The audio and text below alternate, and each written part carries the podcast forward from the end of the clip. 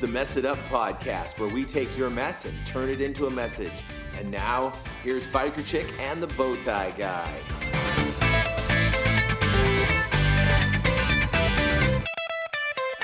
Hey, you found the Mess It Up podcast. I am the Bowtie Guy. I am the biker chick. And we're here to uh, help take messes, turn them into messages every week at, uh, well, I was going to say at this time, but I guess it depends on when you listen. Um, but if you want to listen every time at this time, that would be super cool. Yeah. I think some people think because I tell them it comes out on Tuesday that they have to watch or listen on Tuesday that they can't. You know, some people still don't understand that whole library aspect of the podcast. Mostly older folks, um, but uh, they Good job alienating a whole entire No, no, bucket no. of people. because they don't know. Yeah. They're not, they haven't figured it out. Oh, I'm busy on Tuesday morning at nine. Um, but anyhow, Oh my God, where did this podcast go? We just started. yeah, it went, it went downhill in a hurry, right? Yeah. Here's the thing, though. Before you do a loop, the plane goes into a dive, and then that gives us the power to do the loop. So here we go. Ready to loop it up. Word of the week is decorum. She's shaking her head. She can't believe that I just kept on going. I'm not going to push stop. We're just going to keep on rolling through this because this is how we turn messes into messages. So uh, the word decorum was uh, picked, and I was pretty sure that Christina uh, chose this word a couple weeks ago, but she doesn't uh, remember claiming it. But anyhow, decorum. Any any clue about the word decorum? No. It is uh, having good taste and propriety. Ta-da! Paul has no decorum. Oh, not today. Yeah, sometimes, but today I'm a little bit, uh, a little bit less decorous. Uh, so, Oh, boy. Anyhow, use that word in a sentence. Give yourself bonus points, and it'll be outstanding. I just got bonus points. Yeah, you did. Listen, uh, people have been listening to the podcast, and we give them our email address, and we got a really cool uh, email a couple of weeks ago uh, from a person who'd been listening, and that's just really great. So if you want to email us, real quick, we'll give them to you the uh, uh, email address for. Having a rough time today. Email address for intern Dave is info at mess it up podcast. He's pointing at me, so I'm going to go next. My email address is bikerchick at messituppodcast.com. and I would be. Oh, I forgot to say dot .com for. Uh, That's for- okay. For, Dave, yeah. That's And. I'm Bowtie Guy at messituppodcast.com. And I guess if you're driving right now, make sure your seatbelt is on because I'm taking us on a wild ride. Uh, Yeah, he is. Kind of gone all over the place. It's a little bit odd because normally we record on Sunday afternoons, and today is not a Sunday afternoon. It's not. And I'm not going to tell people what day it is. Normally, Christina is centered by her spiritual experience at church. Yeah. And not all over the place.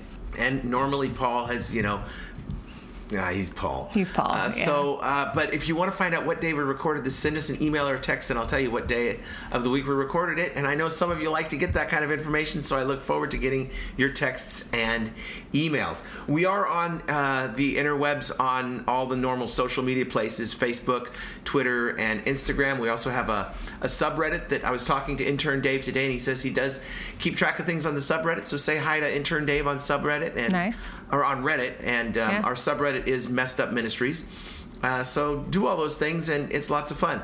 You can also patronize us by going to our uh, website, and there's a little button that says "Become a Patron." For as little as a dollar a month, you can help support the ministry financially. And uh, we have different levels of giving from a dollar, five dollars, ten dollars, twenty-five dollars a month, and it really does help out the ministry. So we appreciate your giving. And uh, with those different levels, there's all sorts of different gifts that you can get for that as well. I'm hoping to make some video content to uh, go to our, our Patreon members as well to give them a little bit of something extra. I just haven't gotten my act together enough to do that. So that is coming down the line.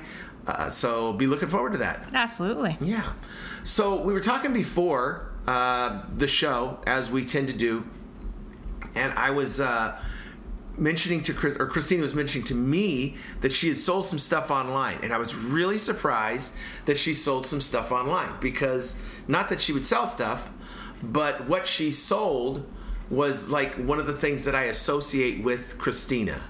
And Christina is, uh, if she wasn't the biker chick, I think at one point she might have been the legging chick. Absolutely. And she let some of those go. Yeah. And so I was very shocked. I, I, I can never see myself selling off my bow ties, even if I didn't wear them. I could never see myself selling off my CDs or my albums, even though I don't. I mean, I haven't put a CD into a CD player in quite some time, Right. and even longer to play vinyl. But I hoard these things, and I, I don't like to get rid of of stuff that I have. It's super hard for me to do. And so I was commenting to her that I, I found it interesting that she would be able to get rid of these leggings. And what did you say about that, Christine, when you, you know, the, the initial thought on getting rid of them? It, it was hard.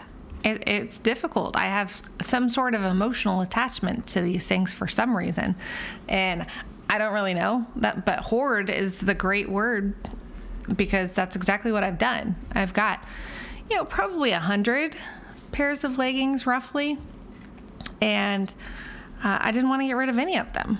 They all had some special something that was attached. And is that something that is consistent with you? Because for me, it's very consistent to be sentimental about things. And like I can save also there right now in my room. There's a little tiny heart uh, that has a uh, my daughter's name on it from when she was like in first second grade. That's in a little pin in the on the wall in the bathroom. I save weird little things like that. So for me, it's very consistent with my nature to not want to get rid of stuff. Is that?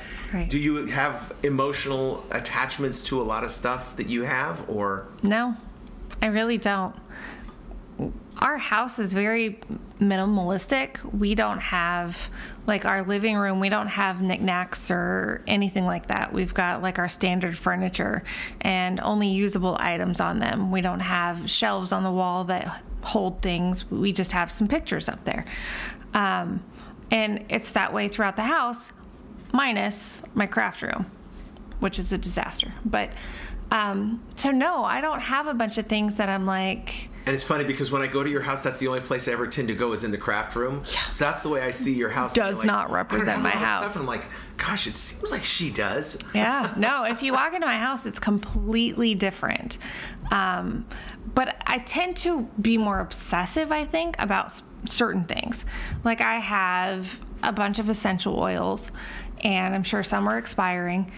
Um, I've got a ton of leggings. I've got a ton of craft supplies. So it's just certain things that I'm addicted to Right. for some reason. And that's where I was going to go with this is in our addictions, you know, the things that we hang on to that we're not quite ready to get rid of. Um, I was talking in the prison with uh, my class uh, this week, and we were talking about that kind of thing. And, you know, one of the elements of my programs that I teach in the prison is um, reentry elements of the program to like Right. getting them ready to get back into society and into a community and behave in a non-criminal way which is Right. for a lot of them completely foreign because they've been acting in a criminal way for so long um, and they can kind of understand enough to give the right answer yeah. but then I can see in their behavior that they're just paying lip service to it. Um, you know, one of the things we talk about is being able to uh, start hanging out with different people, doing different behaviors, and saying no to those old behaviors. Like, yeah, well, I'll just I'll just say no. Right. And then we're in class talking about this, and some dude walks past the classroom, and like you know, three or four guys turn and they're like, you know, doing hand gestures out the window and they're they can't even focus in class long enough to say no to that distraction. And I said, guys, listen, how are you going to be able to do it out there when you've got all the freedom in the world when here you can't even do it for a few minutes to just stay focused? What makes you think you're going to be able to do it? And and we talked about getting rid of those things and there's a lot of stuff in that recovery closet for me Right. that I've just stored. Yeah. The junk drawer is insane. Yeah. How or have you been able to get rid of your recovery junk? Um, those relationships or thoughts or patterns or or ways of doing things or ways of looking at stuff. I mean, what have you done to clear up your baggage or the mess from recovery to get you into this state where you're more stable than you were when you're in the midst of your addictions? Gosh, I think that's just a work in progress daily. Um, some of the tools that I've used, obviously, are Celebrate Recovery. Um, I've been in counseling, um, making healthy relationships with people. Um, there's a lot of ways that I just continue to try to move forward. I'll give you, I'm in therapy again with a counselor right now, and it's pretty incredible just the things that being able to talk through directed guided questions you know she obviously knows the questions to lay a foundation of where my trauma, it's specifically trauma therapy, um, has started and how to kind of backtrack to where those original foundations of fear and mistrust and, you know, fear of danger, all of those things were laid. So, um, one of the things that we were talking about is my childhood and my dad. And um, we were talking about the big traumas that I remember, like the big things that pop up. And one of the things I is my dad used to come home and he'd pass out drunk, or that was pretty much it. Fall asleep, whichever way you want to look at it. He was always drinking, so he was always passing out, not really sleeping. And so he'd sit on the couch, and everybody would have to walk on eggshells and be quiet. And if not, like he would wake up and literally ask if the effing house was on fire. Mm. Because if it's not on fire, you better not be waking him up. It was like that big of a, a deal. Right. It's it's not, you know, hey, are you okay? It's do not wake me up unless the most tragic thing is happening. And so my husband, not a lot, but he does lay around and relax on his days off. And so he'll be on the recliner and it stresses me out, mm. freaks me out. And I always just was like, yeah, my husband's laying around and he's irritable and and that's the furthest thing from the truth. So what my recent breakthrough is I because of therapy, I was able to identify some places that I still needed healing. So I was taking what I had learned from my father and placing that on my husband. It actually had nothing to do with his actions, but it was part of my recovery, part of my growth and healing that I hadn't figured out yet do you think that was you projecting your youth on him or was yes. that him just fitting into that slot because of his maleness and head of the householdness? He just fit into that slot in your thing or is there a difference between those? I don't think there's a difference.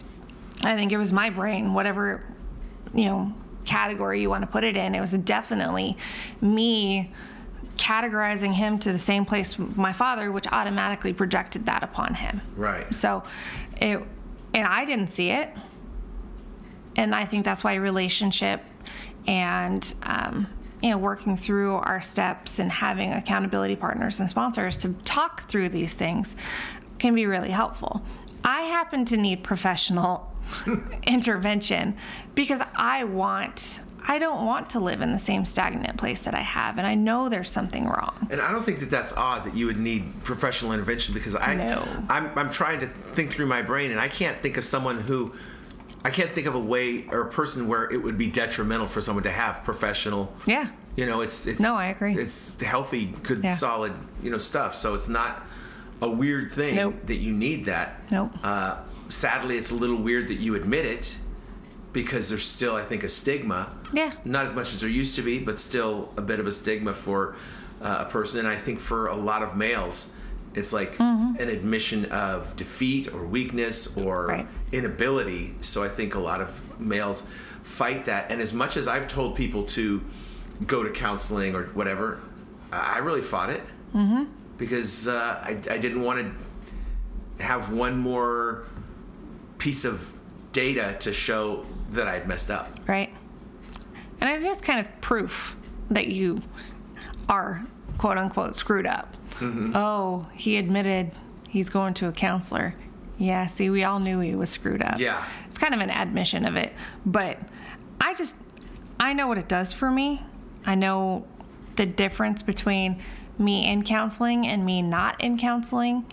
And it's important to have the wisdom of others to rely upon, whether mm-hmm. that is a really good mentor or sponsor um, or a professional counselor or a church counselor or pastor or All of the above. whoever is going to speak life into you and help you sort through because counselors are, are trained to guide you Yeah. they're not trained to do it for you so it's still our own desire to you know change our lives that is at the foundation of all of that Right.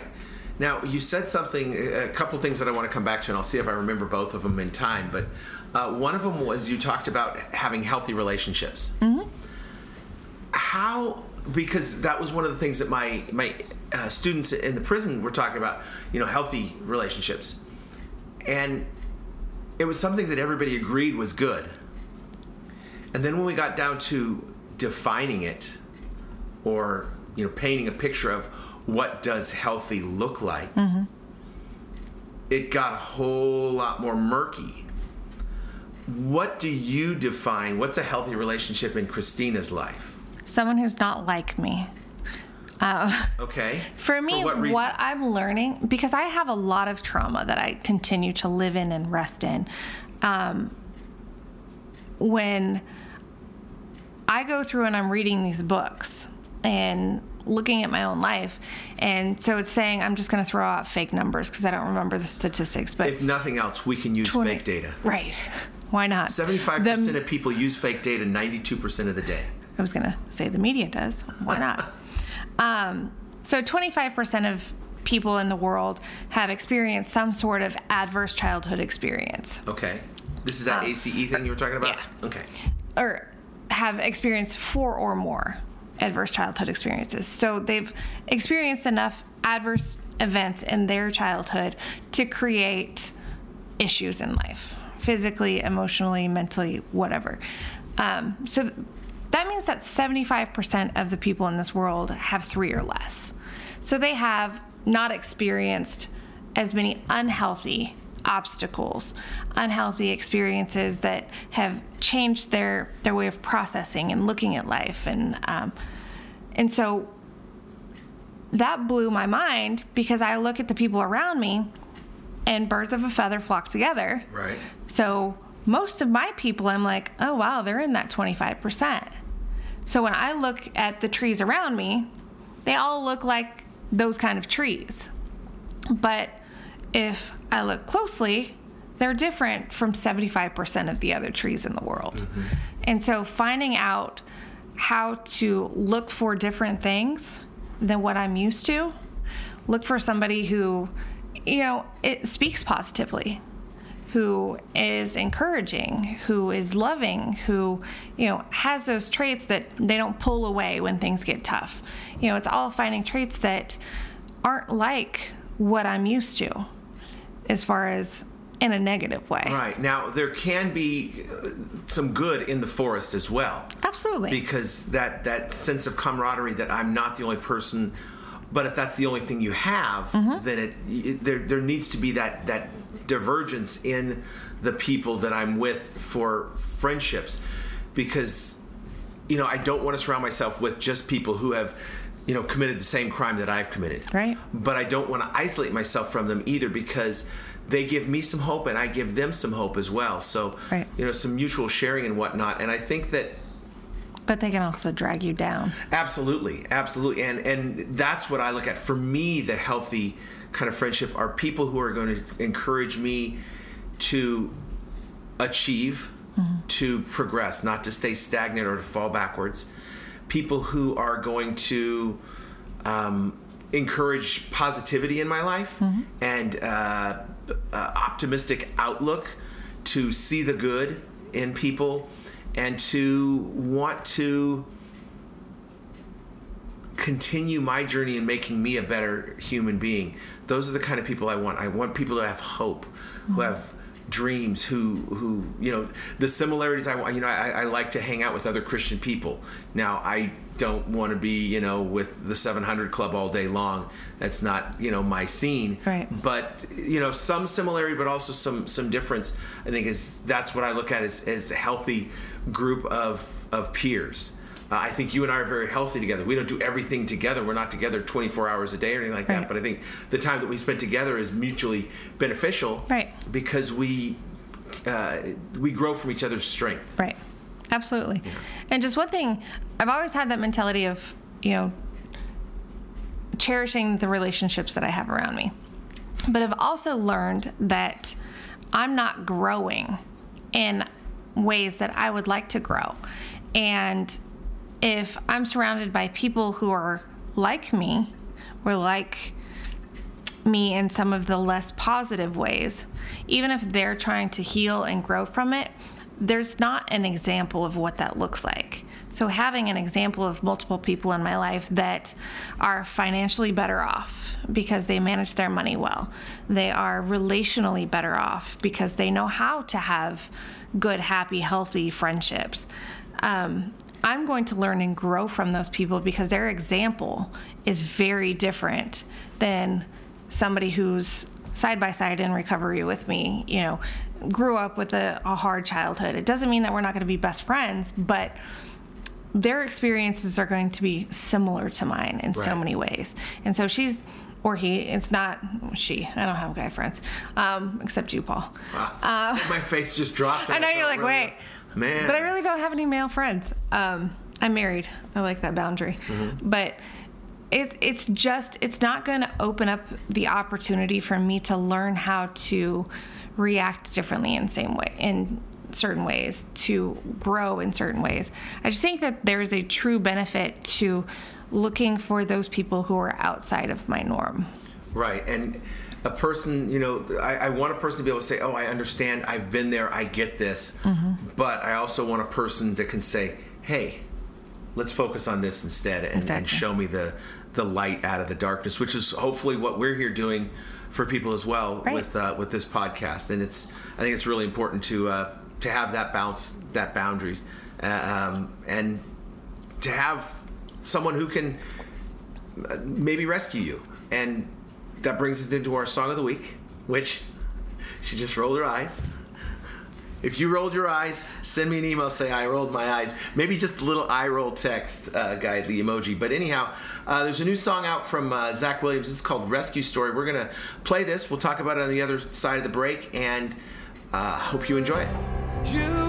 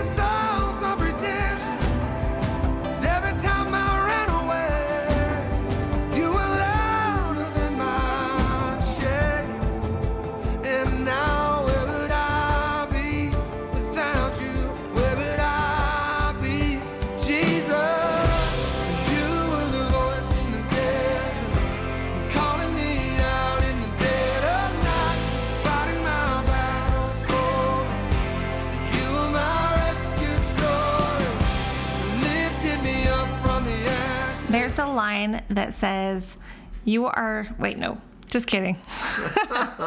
Fighting my battles for me. And that's the one line that sticks out more than anything. And it's not like I have to ask God to fight my battles. It's not like I have to ask Him, say, hey, I need you now. Can you intervene here? Not that I don't pray for intervention from Him, but He just knows. He is there already. He is in the midst of it. He is, you know, boxing gloves on, fighting on my behalf all the time. And Bare knuckle, sister. Absolutely. And I love it Mm-hmm. because it, it just reminds me that someone's on my side all the time. Yeah. For me, what I hear in this is that idea of rescue story. You think about rescue stories, uh, you know, the kitten in the tree with the firefighter, or the people that got saved from the burning building, or the whatever. In a rescue story, here's the critical part of any rescue story survival. Right. The person made it. This is my I'm still here story that God created. And it's not like, hey, here's where I died. Here's where everything fell apart and ended. It's like, here's where everything fell apart and here's where God made it better. And that just that just blows my mind that he does that because I can point to so many times in my life where that's happened. I don't have a rescue story. I have a compendium of rescue stories. She rolled her eyes at the word compendium. and that's what I've got. I've got this big collection of things. This this big just lots and lots and lots of them. And I think about me that when when we had the earthquake a few m- weeks back. Oh, not yesterday? Well, we had one yesterday. Yeah. Um, oh, that gives away maybe. Oh, sneaky. Uh, but I had, you know, we went outside and then people wanted to go back in. I was like, no, no, no, no. We're out. We're not going back in. We don't need that. And I think to myself, if I was like, you know, a firefighter or, or some first responder and I, I rescued a person out of that burning building, they're like, I've got to go back for, you know, my, my dog or my cat or my diary or something like that. I'm like, I just risked my life for you. Why are you going back into that danger? Why are you going back in there? And God gave Jesus for me. And why do I keep on trying to redeem that that you know forgiveness and that salvation and that redemption over and over again? But he doesn't shake his head and he didn't say, Nope, that was the last time. He's just like, All right, bud, we know how to do this. And and that's that's what he does for me. And I just I love that. And I'm really excited. When when we went to go get this song, I looked and knew Zach Williams coming out in October. Uh, so uh, very excited. I love me some ZW. Uh, so I Good hope you enjoyed that uh, that song there. That was uh, that was pretty groovy. Um, I want to kind of roll back to something we were talking about before the break, uh, 25 minutes ago. yeah, uh, we were talking in my my prison class about how um, to change those things and and and move forward in life, and we've been talking about cleaning out that that that recovery closet or or that room, that junk drawer. It has to be a willingness to change. Absolutely. It has to be an acknowledgement that I don't need this anymore. I remember uh, when I was in the midst of my addiction to pornography, like I had all these files saved. And I was like, got to get rid of these. But what if, what if I need them? Right. you know? And i know so many people who have that little tiny bit of residue that they can scrape. Be like well, what if i just need just a little bit to get me by? And we keep going back to that that acknowledgement that i'm finally done. You know? And i've heard people say you know i think i just took my last drink ever. It's like no you don't think you did. You did. Let's let's let's let's be done with with that thing. And, and we know that that relapse is part of recovery but I always try to look at myself and like I'm not going to say this might have been the last time. I'm like I need to be done with that need in my life, and that's a hard place for me to be because I do cling on to those things, and I can rationalize the keeping of the thing for posterity or for you know just sentimental reasons. Um, you know, like I knew a guy he had a lot of his his torches still. Didn't want to get rid of the torches. And it's like, well, I don't use them anymore. I could use them for cooking. Mm, yeah, cooking what? Right. Well, I understand where you're coming from, but I also understand, um, you know, from a, a substance abuse person, it's very common to hear in recovery, especially in AA and stuff, not to say, I've quit drinking forever, because that's a lot of pressure. True. Then a lot of people tend to go, you know, I'm just not capable of that long, so I'm not even going to try. And so the mentality of being done just for today and the old adage of one day at a One day at time, a time. Mhm. um, that seems to be the side I lean towards more than forever. Because, yeah, I've said I'm done. I'm done forever. And then those moments that I'm close to relapse, or even not, even just when I'm fantasizing about alcohol, you know, it's the, well, you know, it's been almost seven years now. Yeah. I think I should be able to have just a couple beers and stop. um, bet you I could handle this. you know and so when i sit there and put the pressure of it's going to be forever on me it makes me backslide even further Yeah, I see that when when I was dieting, and it's a big win. It's not anymore.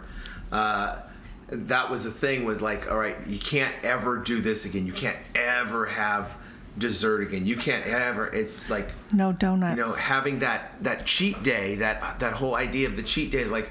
All I have to do is make it for this long, and and I don't recommend that in recovery. Like, okay, it's cheat day. all right it's cheat you know? day i'm going to go booze it up Yep. Right. But uh, there has to be.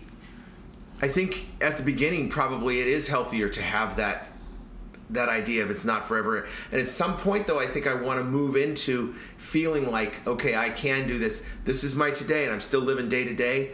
But like, I don't even think about it anymore. The idea of living without pornography. Whereas before, I was like, I don't know if I can do this. This is.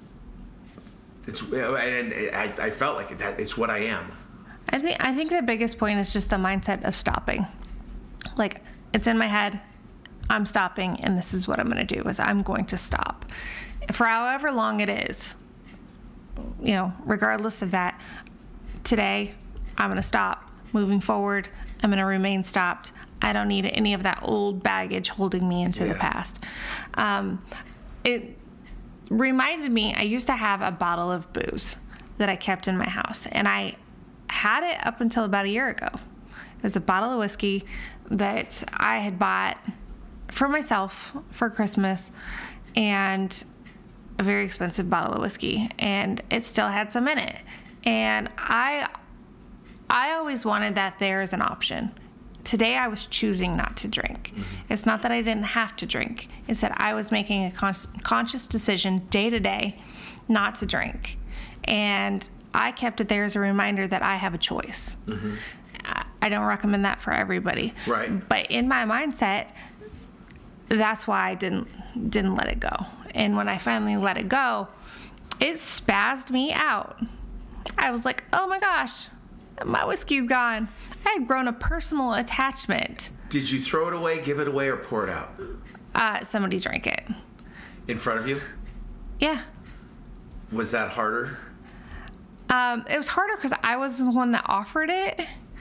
Um, but it was it was just a unique situation, and so it was just I was happier somebody was enjoying it as an aged whiskey than than to just get throwing away without without a purpose. But then on the other hand, I was like, it's booze. What does it matter? So there's still, you know, there's still an unhealthy relationship with alcohol either way you look at it from my perspective but um, yeah I, I just couldn't get back past getting rid of it It's very difficult to have a binary relationship or binary answers on this and say this is the definite yes, this is the definite no. So much is um, situational, based on the person, based on what's going on with the circumstances. And I think a lot of people would say, "Oh, that's just being wishy-washy," and right, but but it's different. People people approach things in a different way. Some people need the rigidity. Some people need Right. the fluid. I think it's really important though to have people around you to help say, you know what? I think right now you need a little more rigid, or Mm-hmm. right now you need a little bit more, you know, flexibility. Right. Uh, and that's why that those accountability partners, those sponsors, those people who understand you, the people who have been there, the people who are still there, maybe. Right. Um, you know, having that variety of people really, really super important to uh, to make things happen and be healthy. i agree Yeah. Well, speaking of being healthy, I think this is a healthy time for us to slow down the show and move on to something different, like letting people go into the office or whatever it is. Uh, we've kept them for more than a half an hour, but um, I think it's been a whole lot of fun for me. Absolutely. Hope you've enjoyed it. If you want to get a hold of us, if you want to talk to us about what's going on in your life, we talked about people having different. Uh, issues in their recovery or different things that they're recovering from, uh, send us a line, an email to uh, bowtie guy at messituppodcast.com or to Christina Biker Chick at messituppodcast.com. and let us know what you're going through in your life. We're always looking for ideas about what to talk about on the show and uh, what to discuss. So we'd love to get you on, get you talking about what's going on in your life. And uh, we will see you next time we mess it up. Bye.